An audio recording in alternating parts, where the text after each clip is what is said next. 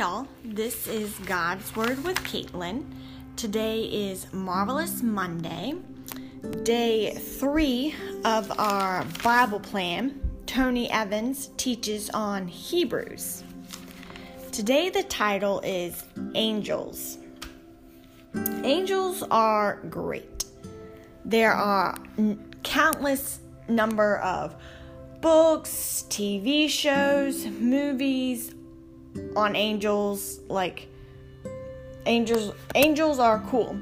We need to be aware. We need to be careful that our curiosity on angels doesn't turn into worshiping angels. And this is what happened to some of the believers in the book of Hebrews. Some of them fell into angel worship. And that's because angels played such a strong role in the Old Testament.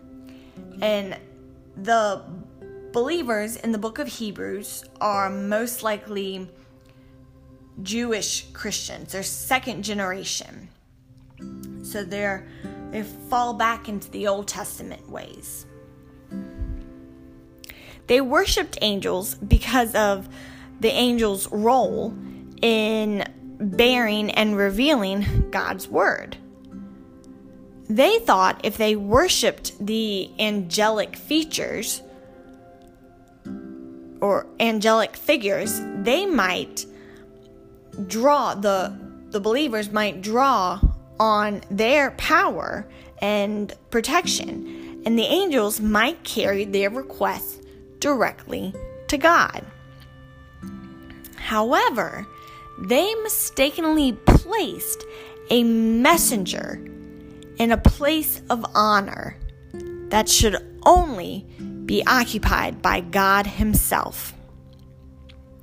Worshipping angels equals idol worship. And we all know that idol worship is a no no. So, our first Bible reading comes from Hebrews. Hebrews 5, I mean, I'm sorry, Hebrews 1, verses 5 through 14 says,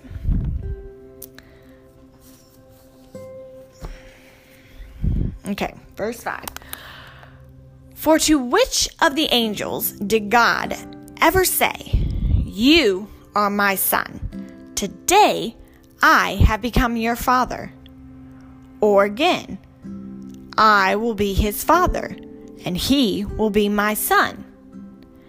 And again, when God brings his firstborn into the world, he says, Let all God's angels worship him.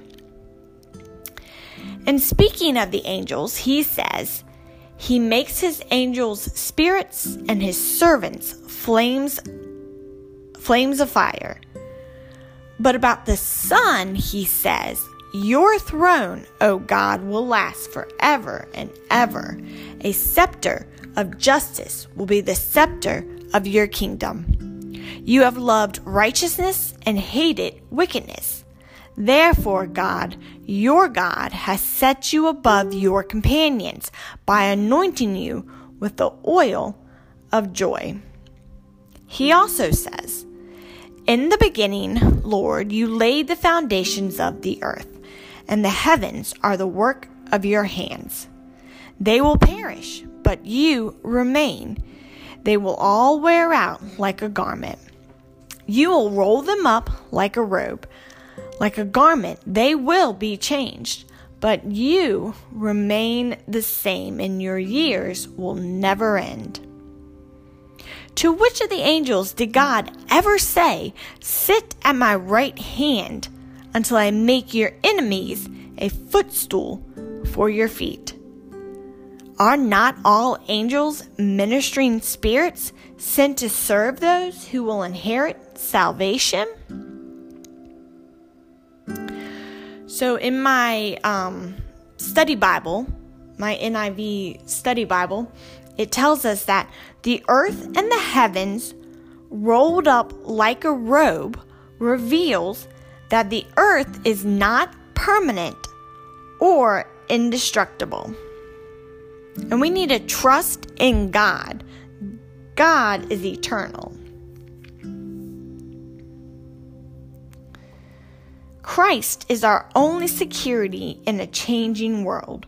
Whatever may happen in this world, Christ remains forever changeless. He's the same today as he was yesterday, as he will be tomorrow, as he will be a thousand years from now. He is the same. He will never change. And he will always help us when we need it, and he will always offer forgiveness when we sin or when we fall. All right? So the writer of Hebrews reminds us that Christ is superior to angels, and we should only worship him.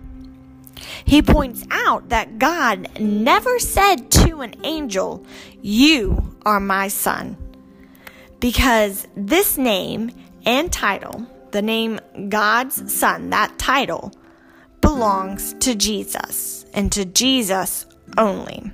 So, don't confuse them. The angels themselves are instructed to worship his Son. The Son is also the everlasting creator of the heavens, who has been seated at God's right hand with his enemies under his feet. And since Jesus is the Son, we can only conclude that Jesus is superior to angels in every way. Angels' primary purpose in their ministry is to assist human beings toward reaching their final deliverance over their spiritual enemies. They protect and strengthen believers as well as deliver messages from God. The writer of Hebrews, however, is reminding us that the person whom the message is coming from, aka God, is always greater than the messenger, aka angels. So let me read that again. The person whom the message is coming from. The person who the message is coming from is always greater than the messenger.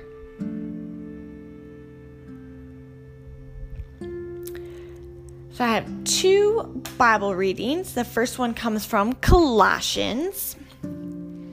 Colossians 2, verses 8 through 19. All right. Colossians 2, verses 8 through 19.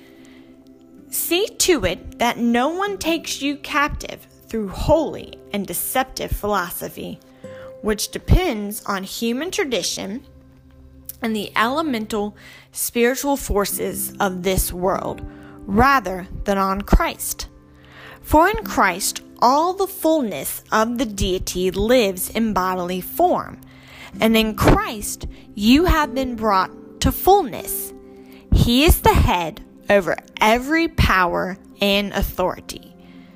In him, you were also circumcised, with a circumcision not performed by human hands your whole self, ruled by the flesh, was put off when you were circumcised by Christ, having been buried with him in baptism, in which you were also raised with him through your faith in the working of God, who raised him from the dead.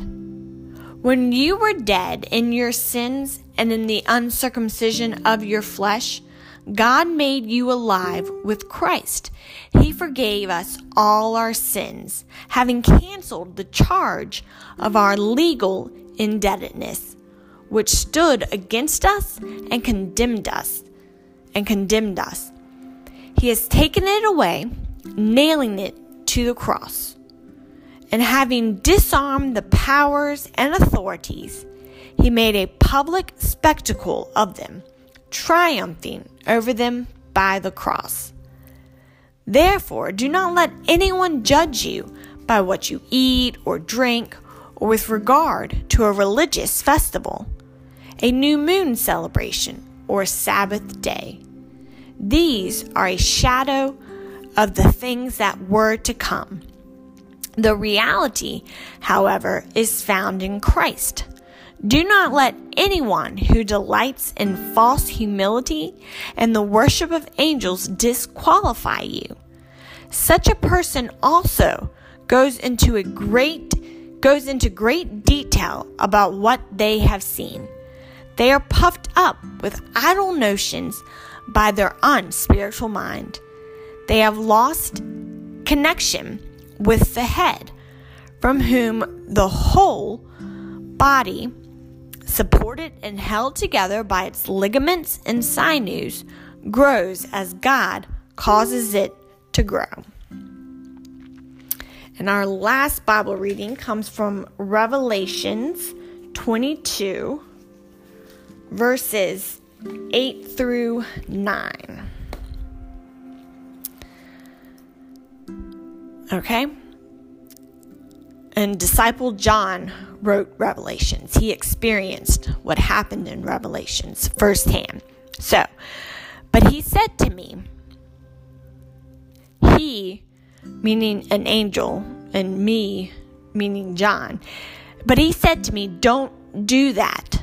I am a fellow servant with you and with your fellow prophets and with all who keep the words of this scroll. Worship God. So we even had an angel, like firsthand, tell John that, look, bro, don't worship me, worship God. Okay? So I appreciate everyone who listened. Thank you. And I will be back tomorrow on Terrific Tuesday. Bye.